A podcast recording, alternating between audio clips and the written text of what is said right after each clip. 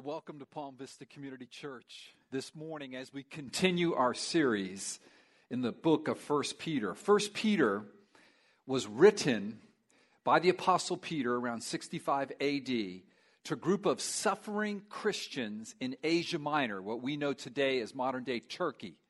And the theme of this series in the book of 1 Peter is living as suffering saints for God's promised glory.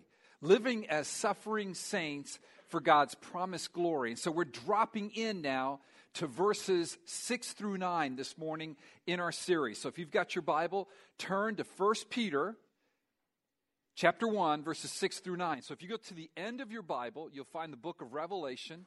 Right before that is the tiny letter of Jude. Right before that are the letters of 1st, 2nd, and 3rd John. And then right before that is 1st, 2nd Peter.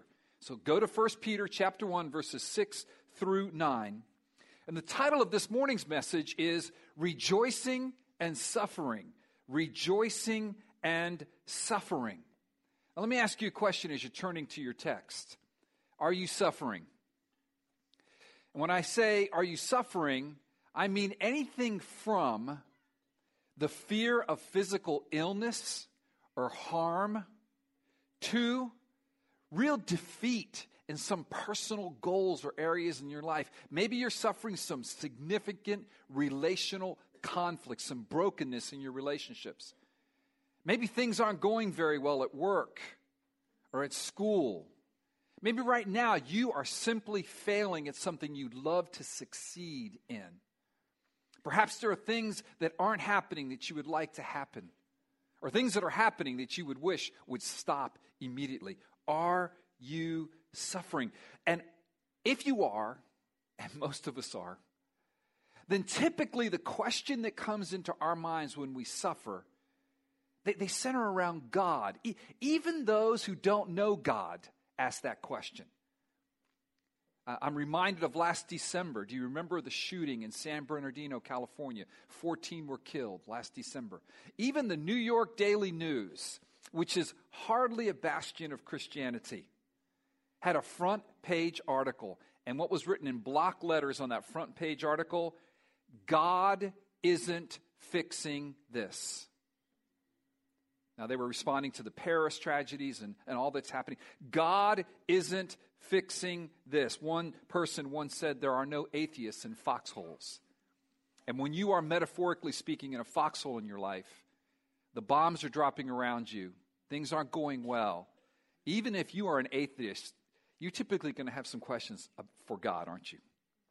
Or accusations of God, or some commentary about God.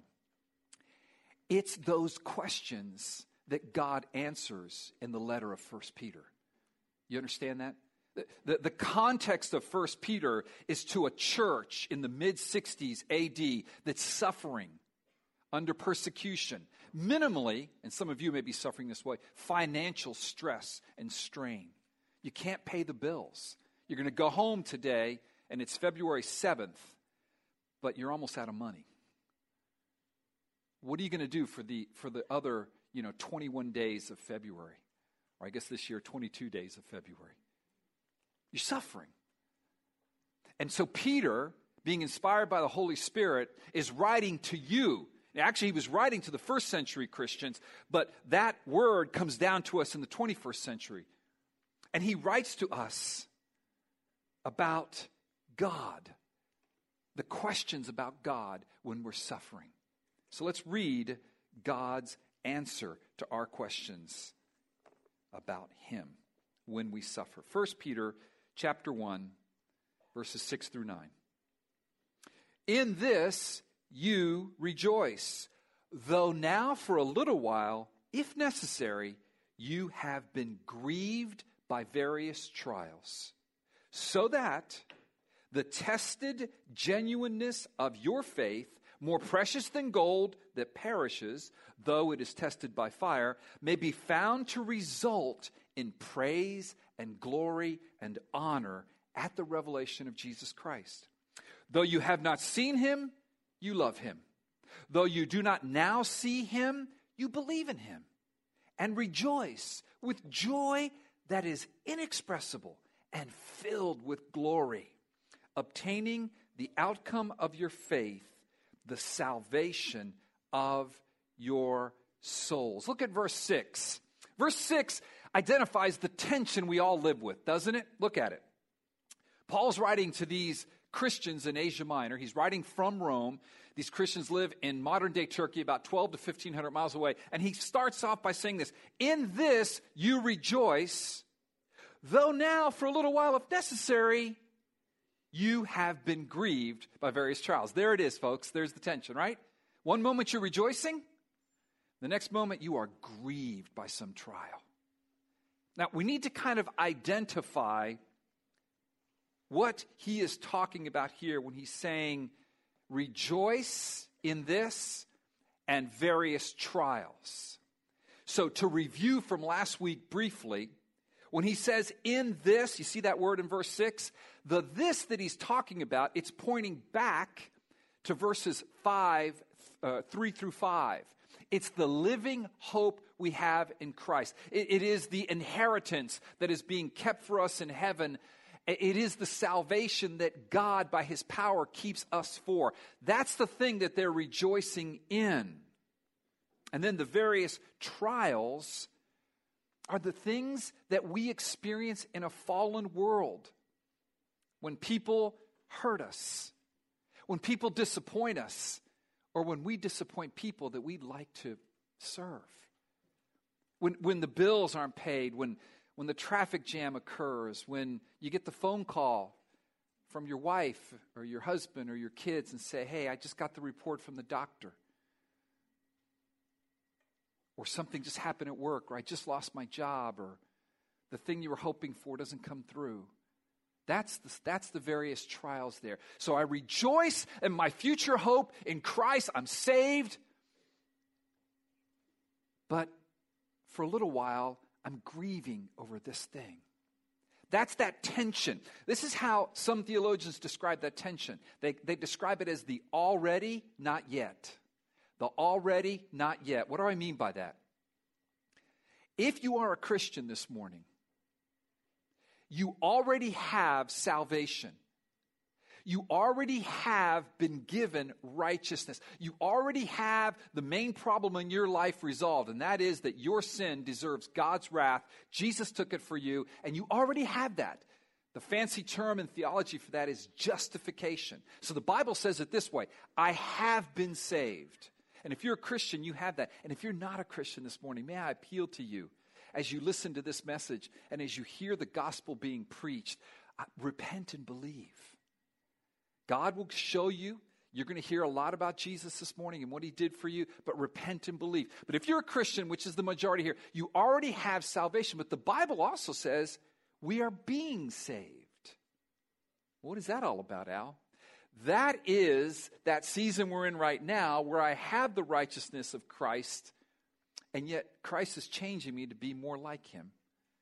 Where I have this hope that God has given me of heaven, but I'm living in a very fallen world. That fallen world could deliver you here as a married couple in major strife.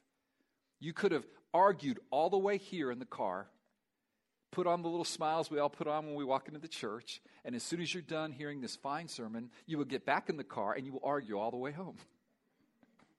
Welcome to the already, not yet. Okay? You are being saved. The power of God is on us to help us. Thank you for being here to hear this sermon. Hopefully this will help you not argue quite as vehemently when you drive home. And there will be humility in your hearts. Okay? All right, that's that part. And the Bible says we will be saved. What is that? I thought I was saved. You are justified, point in time. I'm being saved. You are. You're being changed into the image of God. But you will be saved. Because, see, the Bible says there's still something left to come. This is what Peter talked about last week. There's this glory to come, this body that you've been given. For some of you, that body breaks down. You've lived for years with suffering and brokenness. But one day, you're going to have a glorified body. Jesus is going to return one day, and your body is going to be perfect, and you're going to live forever in that body. Whew. Yes. Thank you, Lord. That's the hope that they're rejoicing in verse 6. Look at verse 6 again. In this I have been saved. I am being saved. I will be saved. In this I rejoice, though now for a little while, if necessary, you have been grieved by various trials. But in the midst of that glorious news I just gave you, you still get sick. You got a sore throat. You're going to get a flat tire when you drive home today. I'm not prophesying that. Or you'll have the trifecta. You feel the sore throat coming while you're arguing with your spouse, and you run over a nail. Bam! Your tire goes flat. And we drive by you guys on the highway and say, hey! You know, there are other serious things that we could be talking about here right now, right? You lose your job tomorrow. The doctor tells you that the blood work doesn't look good. Your child gets injured. When that happens, the already not yet, when it hits you, what are you going to do typically? You're going to start asking questions. And of whom do you ask those questions? As a Christian, you're going to ask them of God. Even non-Christians do. And that leads us to our first point. Because, see, the question that comes tumbling out of our grieving heart is this: where is God when trials come? Where is he? I'd like to know. Because I'm suffering right now. This isn't a flat tire and a little conflict with someone on the way home from church. This is some serious, mind-numbing, life-altering, depressing news. This is a chronic issue of my life that I can't get over. No one knows that I'm sitting in this pew, I'm sitting in this chair, and I've got some serious problems in my life. I am desperate. Where are you, God, when these trials come? And here's the answer from Scripture. This is what God says to you. I'm right there with you. I'm right there with you. Because here's the truth. You ready? Here comes the gospel. Jesus came as a man, and he suffered more than any human being will ever suffer, has ever suffered. Jesus suffered for you. He left glory willingly where there were no problems. And he came as a little baby, a baby. Talk about humility. And he grew up perfect as a man. And then he went to a cross and he suffered for you. He hung naked and broken and beaten. And he took the wrath of God that you deserve. And so when you're crying out, when the tears are stinging your eyes, and you're saying, where are you? Where are you? He's saying, I'm right there with you. I've experienced it. See, this is the point of this message. And he's saying, that's my way. Suffering precedes glory. Well, look at the text here on the screen. Luke 24:26 says the following. This is speaking of Christ. Luke 24:26. Was it not necessary that the Christ should suffer these things and enter into his glory? See, that's the point of the book of 1 Peter. Suffering precedes glory. I want the glory. I don't want the suffering. But in the midst of the suffering, Jesus says, I'm right there with you. I know what you're going through. I suffered for you. Listen, here's the good news in the midst of our suffering. It's all by God's sovereign plan. God's sovereign plan was to put his son to death, to reject his son, to pour his wrath out on his son. That was his sovereign plan. And God's sovereign plan in redemption leads to our joy. I mean, we've got to start here. This is what I want to remind you of. Jesus' suffering. Because of Jesus' grief, we have joy. We're back to that this word in verse 6. In this you rejoice. In what do I rejoice? In the fact that Jesus suffered for me, in the fact that he was grieved for me, so that I can have hope of heaven. I can have hope. But someone had to suffer for me to have that hope. And that was Jesus. And he suffered according to God's plan, his sovereign plan. Now, here's the part of the sermon that's hard to preach. I was studying this on Wednesday night before community group. And when I was studying it, I was just stunned. In fact, I was late for community group. People were coming over to community group. I'm still studying it. You know, I'm in my, you know, I'm just floored by this. Though God is not the author of evil and never will be, never has been, though God tempts no one, God uses evil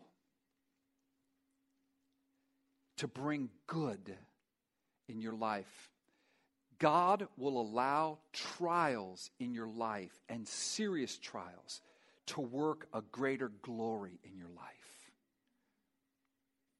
Now that sounds good right now, but when you're going through the trial, when you're laying in the hospital bed, when you're in the unemployment line, when you've got relational strife, you just want to say, God, why? Why? Where are you? But he's got a greater good that he's working in you. And this, listen, just as Jesus suffered according to God's sovereign plan, so we, his followers, will suffer according to God's sovereign plan. I know. This isn't, this. Ow. As one of my children used to say, owie, owie, owie. But it's true. It's true. Now, every illustration is going to fail in this, but I'm going to try, okay? And I apologize beforehand. I tried to get a less Neanderthal, either war or football illustration, and I just couldn't, all right? So, ladies, I'm trying. I really am. I'm going to get there one day. Just bear with me. But it is Super Bowl Sunday. And so, tonight, one team will be crowned as the Super Bowl champions with all the attendant glory and riches. But now put yourself in that team's place last August when they reported for training camp in the sweltering heat of either Denver or Charlotte. And put yourself in the place of some of the star players or any player as the coach is running them through two-a-day practices in the sweltering heat. And the coaches, one is named Ron Rivera, who played football in the NFL, so he knows what it's like. Again, think about Christ and what's happening with us. The other one is Gary Kubiak. He knows what it's like. He played for the Broncos, actually, in the Super Bowl as a quarterback, a backup quarterback. So those coaches are blowing the whistle. They're saying, run, run, hit harder, run. And you're just sitting on the field, and you're throwing up on the field, and the sweat's pouring, your eyes are stinging, and you're thinking, this guy's trying to kill me. But that coach is doing that because in August, he's thinking of today.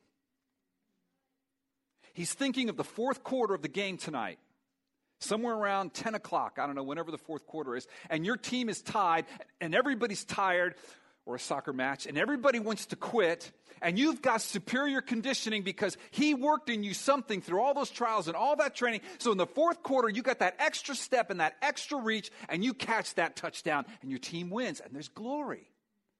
Man, the glory we're talking about here is far greater than any Super Bowl victory.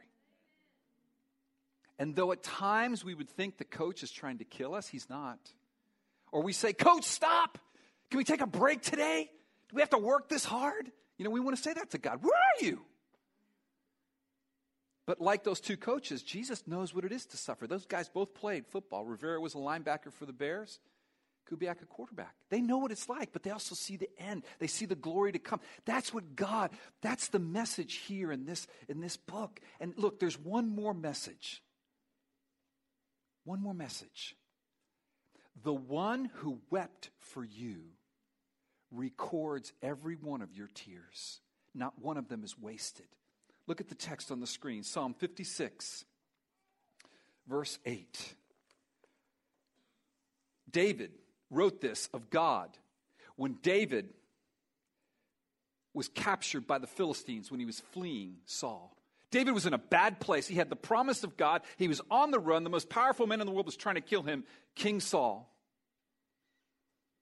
And he penned this psalm for you and me. You, God, have kept count of my tossings, grievings, waking up in the middle of the night, my worries. Put my tears in your bottle. Are they not in your book? Every one of your tears is precious to the one who wept over you. Every one. Not one is wasted. So he He works in us. He's right next to us in the middle of his tears, of our trials. But then we ask ourselves, okay, Al, I get that.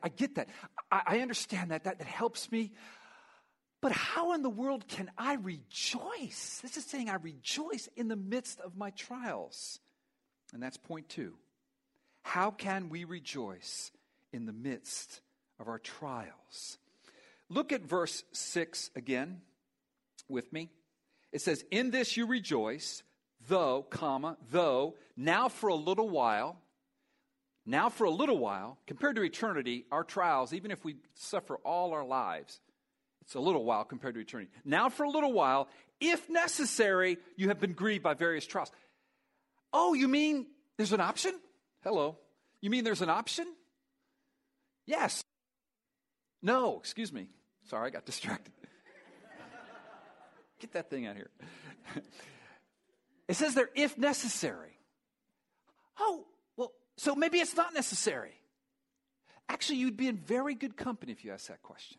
Because you know who asked that question? Jesus in the garden. He never sinned. That question is not sin.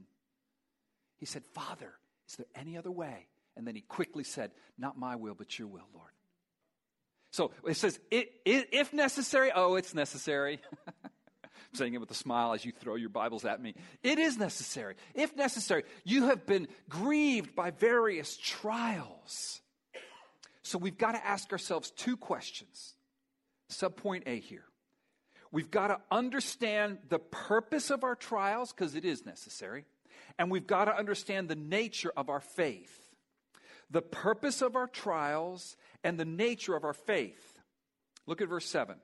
They're going to give us a peek and help us understand those two key elements we have to understand to be able to walk through trials with some measure of joy. Verse 7. So that, you see that? So if necessary, it is necessary. You've been grieved by various trials. Oh, so that. You see that, those two words, so that in verse 7? Circle those, underline them. So that, here's the reason. This is the reason for our trials. So that the tested genuineness of your faith, more precious than gold that perishes, though it is tested by fire, may be found to result in praise and glory and honor at the revelation of Jesus Christ. There's the Super Bowl. There's the confetti coming down. When Jesus returns, praise and glory and honor. But in between now and then, the so that is that the genuineness of my faith needs to be tested, because on that day, what's going to be revealed is praise and glory and honor at the coming of Jesus. So what's Paul mean by that? What in the world is Paul saying when he's saying, your faith needs to be tested, or the genuineness of your faith needs to be tested, and your faith is more precious than gold? All right, let's start with the metaphor, and we'll work backward, okay? All right, so Peter here is likening our faith to gold, all right? You see that? That's a metaphor. Okay, so he's saying that our faith must be tested as to its genuineness. Our faith must be tested as to its genuineness, and that our faith is more precious than gold, because gold perishes, though it's tested by fire, and our faith does not perish. So here's the point. Here's the point. If gold is tested as to its value, its genuineness, by fire, our faith is tested as to its genuineness by trials. And because our faith leads to glory, it is God's kindness that he allows trials to come to test our faith as to its genuineness. And the scripture that immediately comes to mind is 2 Corinthians 4, 17 to 18. 2 Corinthians 4, 17 to 18. It's one of my favorite scriptures. This scripture is the basis of the song that we sang, There Is a Day. We're going to sing it again at the end of the sermon. 2 Corinthians 4, 17 to 18 says this: for this light and momentary affliction is preparing for us an eternal weight of glory. So that's trials preparing us for the glory.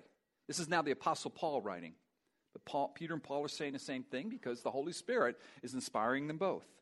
For this light and momentary affliction is preparing for us an eternal weight of glory beyond all comparison, as we look not to the things that are seen, those are the trials, but to the things that are unseen, that's our Lord Jesus. We don't see him, do we, with our physical eyes? The temptation is to look at what you can see. This text is saying we look at the unseen things. But we look to the things that are seen, but to the things that are unseen. For the things that are seen are transient, but the things that are unseen are eternal. So here's the point. Our faith is more precious than gold because gold is transient. Trials are transient. They're temporary. Even if they're for your lifetime compared to eternity, they're transient. But faith is eternal. These three things abide: faith, hope, and love. These are the things of life, not your possessions, not your position, not your status, not your reputation. No, faith, hope, and love. And the most precious one there in this text here is the faith, because God wants to test the genuineness of my faith. What do you mean, Al? That my trials prove whether I have faith? No, sir. No, ma'am. No. Because now we've got to go to the idea of how is gold tested. You see that at the end of verse 7, or in the middle of verse 7? More precious than gold that perishes, though it is tested by fire. What's the process by which gold is tested by fire? Why is that process? Well, here's the deal. First of all, gold is precious. All right? Do you know how much gold is worth? As of Friday, 1 ounce of gold. What's an ounce of gold, you might be wondering? 3.5 French fries. All right, so go to McDonald's today. Don't eat the food. Just order some French fries. I'm just joking. If anybody works at McDonald's, love McDonald's. I love a Big Mac. It's one of my favorite burgers. Lots of ketchup on it. Okay. Not good for you, though. Get 3.5 fries. That's an ounce. Do you know how much 3.5 fries of gold are worth as of Friday? $1,158.40. Not bad, huh? $1,158.40. Since 2010, gold has not dipped below $1,000 an ounce. Pretty precious, right? Faith is a lot more precious. Why? Because that is temporary. But listen, to get that gold that is pure enough to pay over $1,000 for, you know what they have to do to it? They have to heat it by fire. The heat that purifies gold, that causes all the impurities to bubble up, you don't heat it to prove that it's gold. You heat it to purify the gold. So the testing, the genuineness of your faith isn't to prove that you have faith. It's to purify your faith. You know how much heat it takes to purify gold? 1,842 degrees Fahrenheit.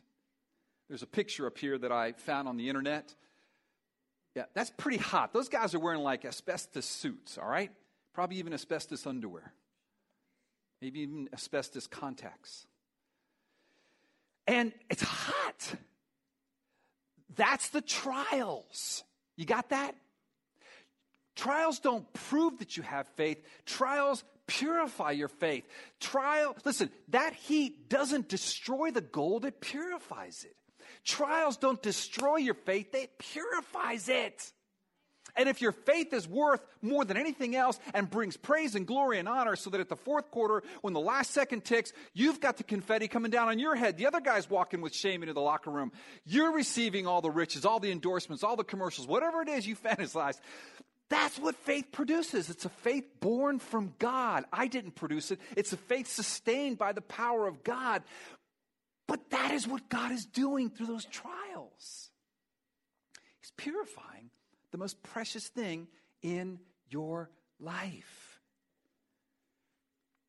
Our faith is proved as genuine at the coming of Jesus. You see that at the end of verse 7. At the end of verse 7, we kind of transition. So that faith we receive praise and glory and honor. I'm not exactly sure what that means, whether when it says there at the end of verse 7, may be found to result in praise and glory and honor at the revelation of Jesus. It says our faith is going to be found. I'm pausing for the person interpreting, because I always forget he's interpreting back there. So I'm pausing so he can rest. May be found to result in praise and glory and honor. I'm not sure if that means our faith results in God receiving praise and glory and honor, or if it means us receiving praise and glory and honor. I'll pull a Tim Keller. There's a third option. Both. Think about it. God birthed the faith in you. God sustains the faith in you. And so at his coming, all those that are worshiping him in glorious faith bring praise and glory and honor to him. But here's the truth of Scripture. Though it is God's praise, he chooses to share it with us. Though it is God's honor, he chooses to share it with us at the judgment, the last judgment. Though it is God's glory, he chooses to share it with us. Jesus said that. They're going to experience the glory that I have with you, Father, at my coming. So it's his glory, his praise, and his honor. But on that last day, he's going to choose to share it with those of us that walk by faith, a faith that he gave us and that he sustains in us. That's why it's all by grace. Isn't that amazing? Trials purify that faith. Trials purify that faith. And one with genuine faith looks to Jesus. You want to know how you rejoice in your trials? You understand the purpose of our trials. You understand the nature of our faith. And you look to Jesus, our living hope. You look to Jesus, our living hope. I love Hebrews 12:1-2. We preached through Hebrews recently. Actually, not recently. But in my mind, it was recently. And we preached through Hebrews, and Hebrews 12:1-2 says the following on the screen. Therefore, since we are surrounded by so great a cloud of witnesses, those are the saints, those are the believers that have died and they're in heaven waiting, let us also lay aside every weight and sin which clings so closely, and let us run with endurance the race that is set before us, like a marathon. And you're suffering. Let's run with endurance the race that is set before us, looking to Jesus, the founder and perfecter of our faith. He founded it. He gave it to us. He perfects us. And the way he perfects it is through trials. Who for the joy that was set before him endured the cross, despising the shame, and is seated at the right hand of the throne of God. But he perfected it. He led the way in how it's perfected. He suffered before we suffered. And he received the glory. And he's saying, that's the same path I've got for you. And I'll take you through it because I endured it and I overcame.